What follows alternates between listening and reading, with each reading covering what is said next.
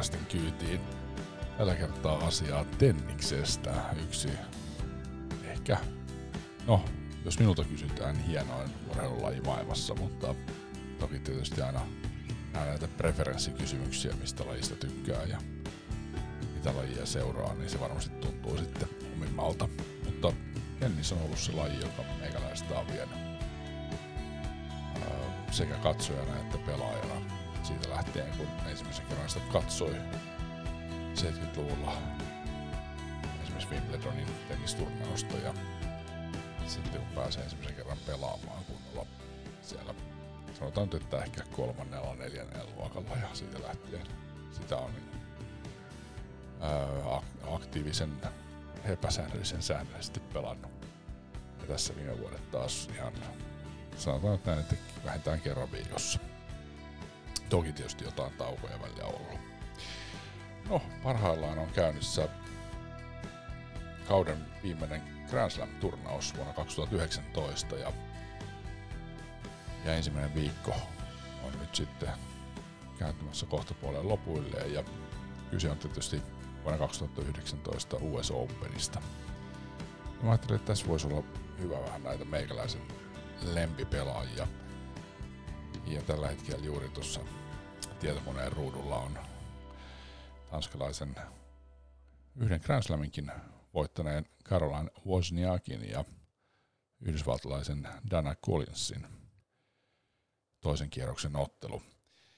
Ja tästä ei sitten tanskalaisen Wozniakin fanit tikkaa, mutta mun täytyy kyllä sanoa, että Wozniakin pelityyli, joka perustuu hyvään liikkeeseen ja tavattoman heikkotehoisiin lyönteihin, niin, niin, niin kiva kun Wozniakin on niin kun, ää, onnistuneiden piirteidensä takia ää, seurata, niin, niin tämä pelityyli ja peli on mun mielestä ihan niin kuin suorastaan raivostuttavan heikko.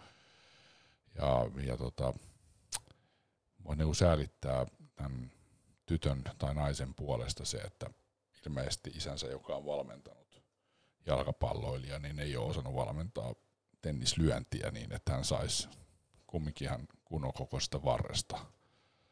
Öö, teknisesti sen tennis on ten, tekniikkalaji ei, ei voimaa, mutta että kyllähän tietysti kunnon varressa niin on sit sitä tehoakin, että ihan eri lailla saa sitten lyönteihin tehoa kuin pienivartinen. Toki tietysti on niitä lujaa lyöviä pienivartisia, kuten Diego Schwartzman Argentiinasta, joka kun pistää John Isnerin viereen, niin on vähän koola eroa.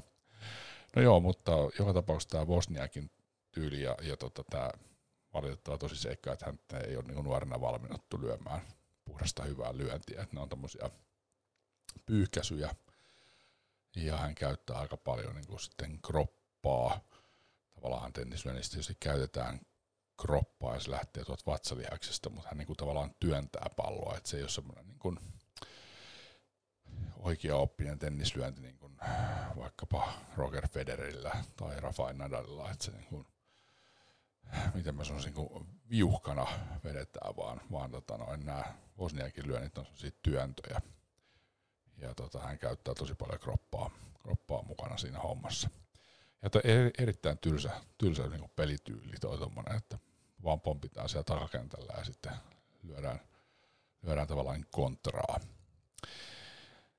Ja täytyy sanoa, että tässäkin nyt katson, että Dana Collins vei äsken, eli siis Daniela Collins vei äsken ensimmäisen erän, niin siinä ihan viimeisessä pisteessä, joka ratkaisi sitten tuon erän ja erävoiton Daniela Collinsin viimeisessä syöttövuorossa, niin, niin se niin kuin viimeisen crossi kämmenen vauhti verrattuna noihin Bosniakin lyönteihin, niin se oli niinku, suorasta näytti tupla, tupla vauhdilta. Joo, eli siinä ei ole kyllä mun suosikki ja toivon, toivon ihan siis tämän pelin takia, että kuinka paljon miellyttäämpää on katsoa niin kuin hyvin lyöviä pelaajia ja teknisesti puhtaita pelaajia, niin, niin toivon todellakin, että Daniel Collins voittaa tämän pelin. Vaikka mulla ei sinällään niin kuin Vosniakia vastaan ole muuta kuin se, että se pelityyli Joo. Ja tota, mitä tässä nyt sitten illan aikaan muita näitä mielenkiintoisia US Open-matseja? No tietenkin siitäkin huolimatta, että Henri Laaksonen aikanaan teki sen päätöksen, että ei halunnut edustaa Suomea, vaan Sveitsiä, niin Henri Laaksonen pelasi Dennis.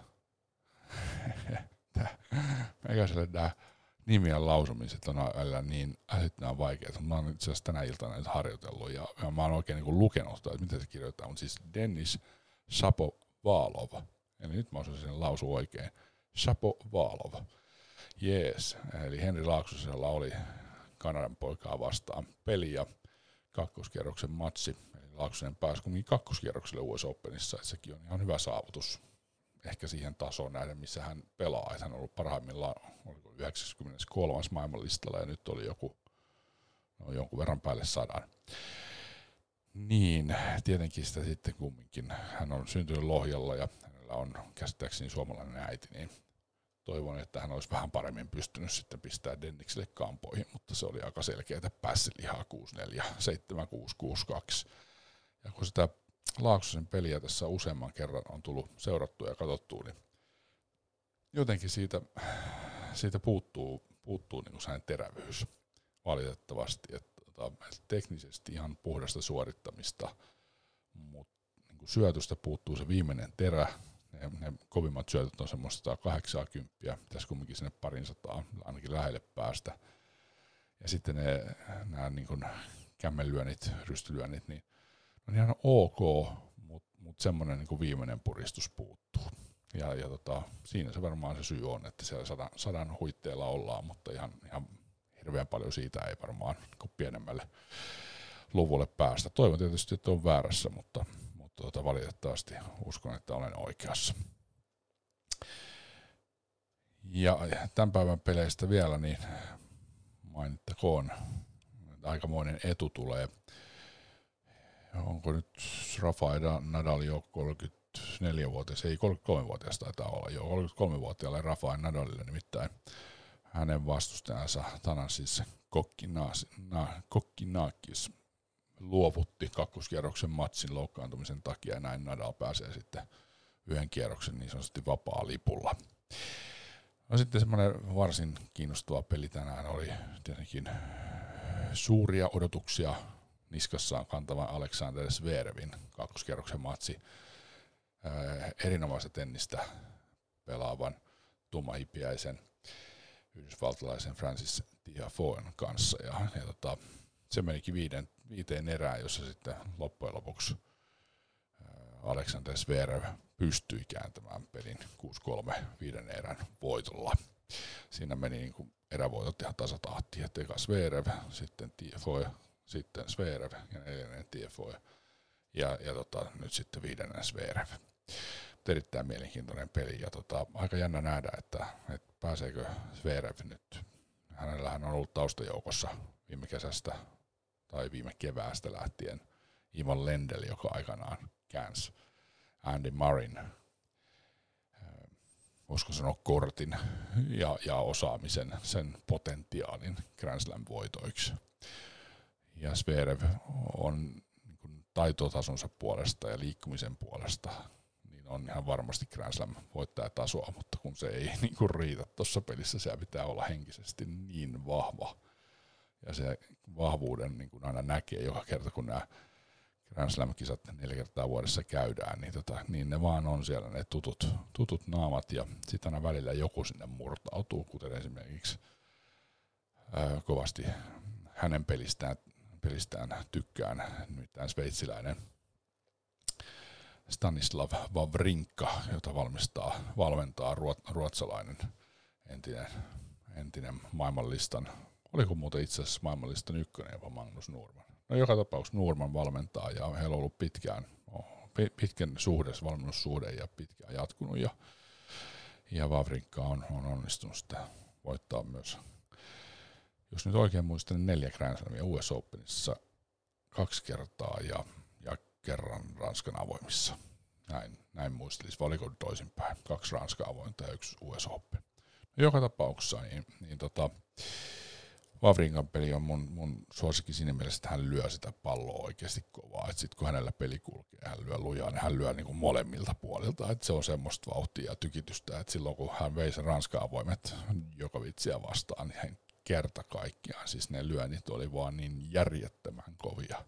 Että ei Djokovickaan, joka periaatteessa pelaa vähän samanlaiseen tyyliä kuin Wozniakin miesten puolella, että, että se on niin lyöntiseinä, sieltä tulee kaikki takaisin, mutta että kyllähän Jokovic on pystynyt vuosien varrella parantamaan niin kuin omien lyöntiensä tehoa, ja välillä on näyttänyt niin kuin siltä, että ne lyönnit on jo niin kuin ihan järjettömän kovia.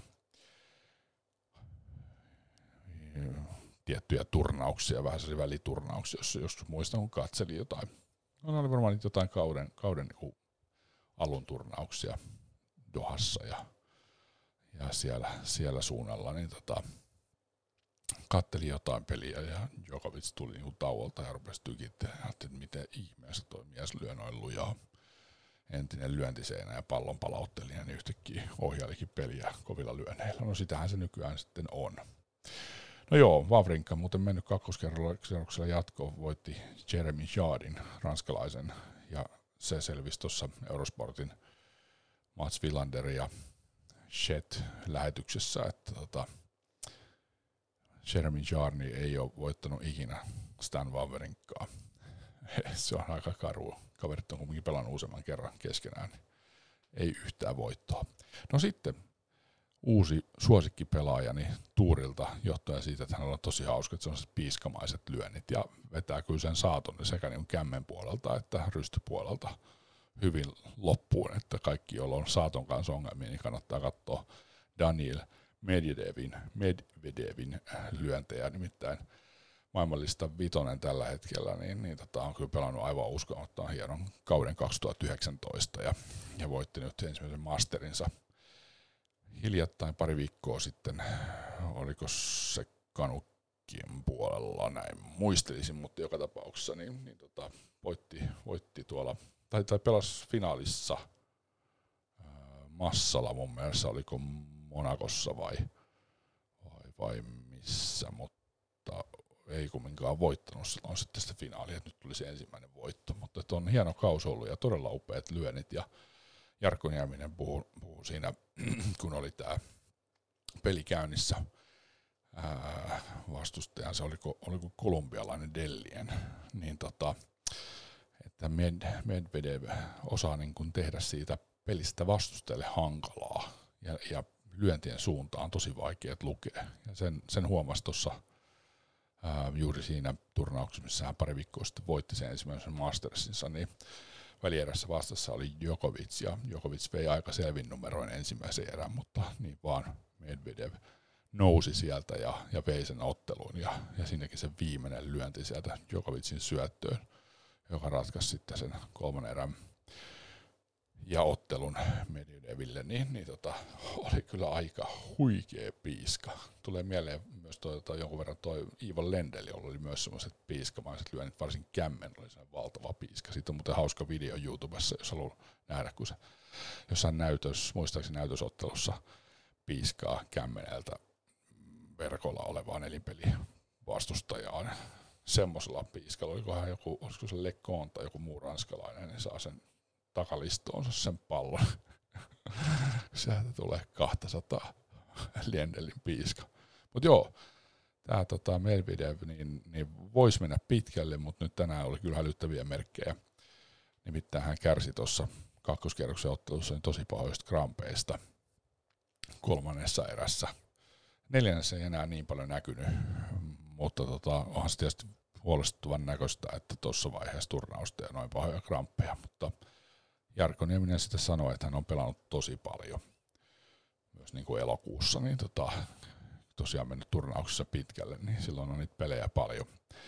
Niin kyllähän se tietysti vaikuttaa. Toivotaan, että hieronnat ja tankkaukset auttaa ja hän, hän pystyy jatkaa täyspainoisesti turnausta. Nimittäin mä tykkään kyllä tosi paljon hänen pelityylistään ja, ja, ja hahmosta. Ja, ja tota, on muuten hauska video kanssa, jos haluaa nähdä tennisdraamaa, niin tota, Tsitsipas, joka on taas sitten Kreikan suuri poika, pärjäsi erinomaisen hyvin kauden aloittaneessa Grand Slam-turnauksessa Australian avoimissa ja voitti itsensä Roger Federerin, olikohan puolivälierä ottelussa ja meni sitten Nadaliin vastaan välierää, mutta sai siinä kyllä pataan aika pahasti, niin, niin tota, Medvedev ja sitten Tsitsipas pelasi, olisiko siitä nyt sitten vuosi, puolitoista, kaksi vuotta, jotain tällaista näin, joku turnaus, vähän pienempi turnaus ja siellä jotenkin tota, siinä oli jotain draamaa siinä pelin aikana ja sitten verkolla niin toi oli ilmeisesti sanonut sitten Tsitsipastolle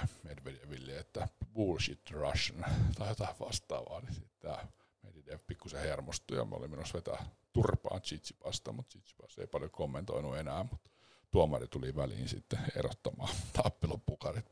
Joo, ei paljon kannata sanoa vielä, vaikka se nyt ei ole mikään lihaksikas mies tämä Medvedev, mutta venäläiset on tunnetusti niin pahasisusta porukkaa.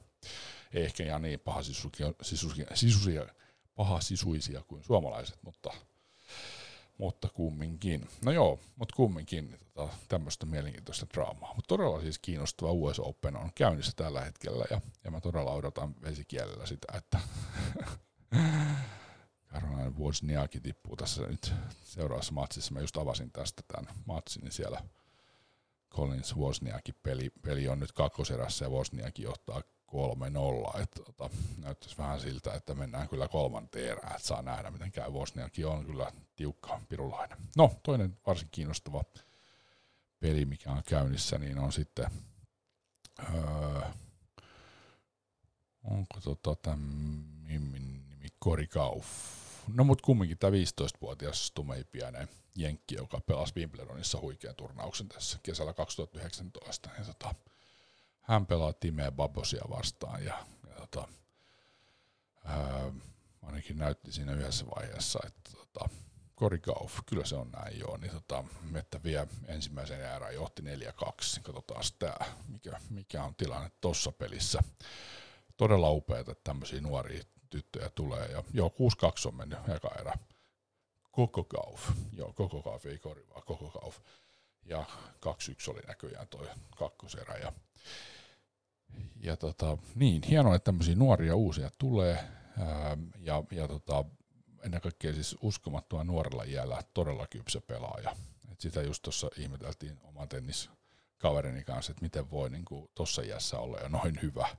Mutta kyllähän se on sitä, siellä on tietysti niin kuin valtava määrä toistoja ja harjoittelua ja, ja sitten luontaista lahjakkuutta, mutta kyllä mä sanon niin kuin se lahjakkuus, mitä mä sanon mun pojille, jotka pelaa jalkapalloa ja haaveilee ammattilaisuudesta, niin tota, kyllä se lahjakkuus, niin kuin kaikilla huipuilla on lahjakkuus ennen kaikkea harjoitteluun. Et jos ajattelee Roger Federer, joka joskus vitsailu jossain Jim Courierin haastattelussa Australian avoimissa, että, että ei hän harjoittelu että hän on vaan sohvalla, että se on ihan kaikki vaan lahjakkuus ja talenttiin, niin just se, että minkälaisen määrän sekin äijä on tehnyt työtä, että se on tuossa pisteessä. Ei se ole tullut ilmaiseksi. Ei yhtään pipisaraa. Ja sitten tämä maalintekohomma, mun täytyy nyt hypätä toisen lajiin, kun tämä on mun intohimoni. Ja saa mut aina hermostumaan, kun, kun on näitä lätkäturnauksia ja jalkapalloturnauksia ja jalkapalloarvokisakarsintoja ja suomalaiset ei osaa tehdä maaleja. Niin siis oikeasti se maalinteko, niin se ei ole mikään siis niin taito, se ei ole mikään taitojuttu, vaan se on, se on taito harjoitella. Teemu Selänne, jääkiekkoilija, tunnetun suomalainen, ehkä paraskin. Tosin ehkä mä oon sen ikäpolven ihminen, että Jari Kurri tietyllä tavalla pidän vielä niin kuin täydellisempänä pelaajana, mutta, mutta siinä maalintekohommassa sellainen oli ehkä vielä piirun verran parempi, tai sitten ei, mutta joka tapauksessa, niin kyllä se oli hänellä se lahjakkuus harjoitella. Hän treenasi aivan järjettömät määrät sitä vetoa erilaisista kohdista ja paikoista, että se lähtee ja hän saa sen sinne sen kiekon, minne hän haluaa. Ei se, ei se ollut lahjakkuutta, että se olisi tullut ilmaiseksi. Ja sitä mä ihmettelen näissä jalkapalloilijoissa, kun niillä on se pelin ainoa jalkapallo tai paikka tehdä maali, niin sitten se lähtee se pallo niin kuin ohi yli jonnekin ihan muualle. Oikeasti, jos sä harjoittelet vaikeita paikkoja, semmoisia paikkoja, mistä on mahdoton vetää, mutta silti vedät sen tyyliin Slatan Ibrahimovic, niin sit sä teet niitä maaleja paljon, koska sä oot valmis, kun sulla tulee se yksi paikka, se pelin ainoa paikka. Sä oot valmis ja sä teet sen maalin. Niin muistakaa nyt suomalaiset, joukkuepeli ja maalintekopeli harrastajat. Ensinnäkin siis ne pelit on maalintekopelejä, ei puolustuspelejä. Vaikka puolustaminen on tärkeä osa sitä, mutta maalinteko, se joka tekee enemmän maaleja voittaa. Ja sitten kun kuulee näitä hassuja juttuja, että me kyllä parempi, mutta vastustaja voitti. Ei, te ette ollut parempia, jos vastustaja voitti. Se on ihan sama, minkälainen pelitaktiikka teillä on. Ja mitä te olette luistellut siellä tai juossu sen pallon perässä. Mutta jos te häviitte pelin, te olette huonompia. Te olette huonompia. Parempi voittaa. Parempi voittaa. Ja maalintekopeleissä se, joka tekee enemmän maaleja, voittaa, eli on parempi. Piste. Niin, niin muistakaa nyt junnut, ö, aikuiset kaikki, niin, niin maalinteko, se on harjoittelun kautta tuleva taito, ei luontainen taito. Harjoitelkaa sitä maalintekoa ja niitä vetoja, että saatte ne vedot lähteä sitä maalia kohti ja sinne paikkaa vielä, missä ei ole sitten veskari torjumassa, vaan se on tyhjää. Ja sitten kun se on henkinen valmius myöskin, että kun se tulee se pelin ainoa paikka, se yksi ainoa paikka, joka ei välttämättä edes tule joka pelissä, mutta sitten kun se tulee, niin sä oot valmis ja sä saat sen maalin tehtyä. Okei, tässä hypättiin nyt maalintekoon, mutta se on mun intohimo, intohimo juttu ja tästä tulee vielä paljon tarinaa tänne meikäläisen tuottaja Antti Liimpää podcastiin. On itse urheillut sen verran paljon ja, ja tota, seuraa urheilua aktiivisesti, että täältä pesee. Ja saa tulla väittelemään, mutta nämä, nämä hommat on semmoisia, että näitä mä oon sen verran miettinyt, että ihan äkkiä en kantaa niin muuta. Eli muistakaa treenata. Ja sitten vielä, hei, voidaan palata vielä tennikseen muissa lähetyksissä, mutta kohta, kohta mä pistän tämän poikki, mutta tällä erää, mutta tota, vielä tuosta harjoittelusta, niin musta oli taas hyvä, kun toi tota Ismo Lehkonen oli jakanut Twitteriin semmoisen video, jossa semmoinen pieni kaveri, niin se oli tämmöisellä jonkunlaisella laudalla, jossa piti tasapainoa yllä, ja sitten se sama aikaan, kun se oli laudalla jaloilla, niin käsillä vieväs jääkiekkomailla palloa. Ja sitten hän piti katseen ylhäällä. Hän seurasi koko ajan, mitä muualla tapahtuu. Niin mun mielestä niin paras neuvo suomalaisen jalkapallolle ja suomalaisen jalkapallon kehittymiselle on se, että kun oli aikanaan jossain Hesakapissa muualla jotain pompotteluskaboja, että kuka pompottelee eniten. Sitten ne otti sen pallon, meni ne junnut pompottaa siihen kilpailuun ja ne katsoi sitä palloa. Ja Aleksei Eremenko senior sanoi, mä kirjoitin tämän Twitteriin, kun mä jaoin sen Esko, äh, tota, ja Ismo Lehkosen jakaman videon, että, että se, se on niin tärkein havainto on se, että, että ja mitä Aleksei Eremenko on siis sanonut siitä pomputtelukisoista, että jos sä teet 500 pomputtelua sillä, että sä katot, sulla on katse ylhäällä ja sä näet joukkuekaverit, sit se on hyvä ja se on jalkapalloa. Mutta jos on se pomputtelu sitä, että sä katsot sitä palloa, etkä näe niitä pelikavereita, niin sillä ei ole mitään tekemistä jalkapallon kanssa. Eli junnut, hei, harjoitelkaa tekniikka kuntoon niin, että teillä on katse ylhäällä, että näette sen joukkueen ja ne joukkuekaverit. Ja mieluummin vielä silleen, että on katse ylhäällä myös koko aika, niin että tiedätte jo ennen kuin se pallo tulee teille yksi, kaksi siirtoa eteenpäin, mitä se kannattaa tehdä. Pitää luopua heti, hakea uusi paikka, saada uudelleen takas vai, vai tota noin, sitten ehkä, ehkä pitää vähän pidempään ja hakea syöttö. Jari Litmanen oli mestari siinä, että hän katsoi aina, niin kuin, hän ties aina missä pelaajat on kentällä. Ja kun hän sai sen pallon, niin hänellä oli selvä suunnitelma, että mitä hän sillä tekee. Jo ennakkoon, ennen kuin se pallo tuli. Siitä, niitä kannattaa oikeasti katsoa, että Litmasen otteita jalkapallokentällä on muuten taidetta, jalkapallotaidetta. Jes, tällainen podcast, urheilupodcast, tennistä, jalkapalloa, jääkiekkoa, maalintekoa. Näitä tarinoita tulossa lisää. Kiitos kun seuraat ja tota, pistetään tähän vielä vähän biisiä soimaan ja, ja sitten tota, ei muuta kuin palataan asiaan. Kiitos kun seuraat näitä meikäläisen podcasteja. Palataan taas asiaan.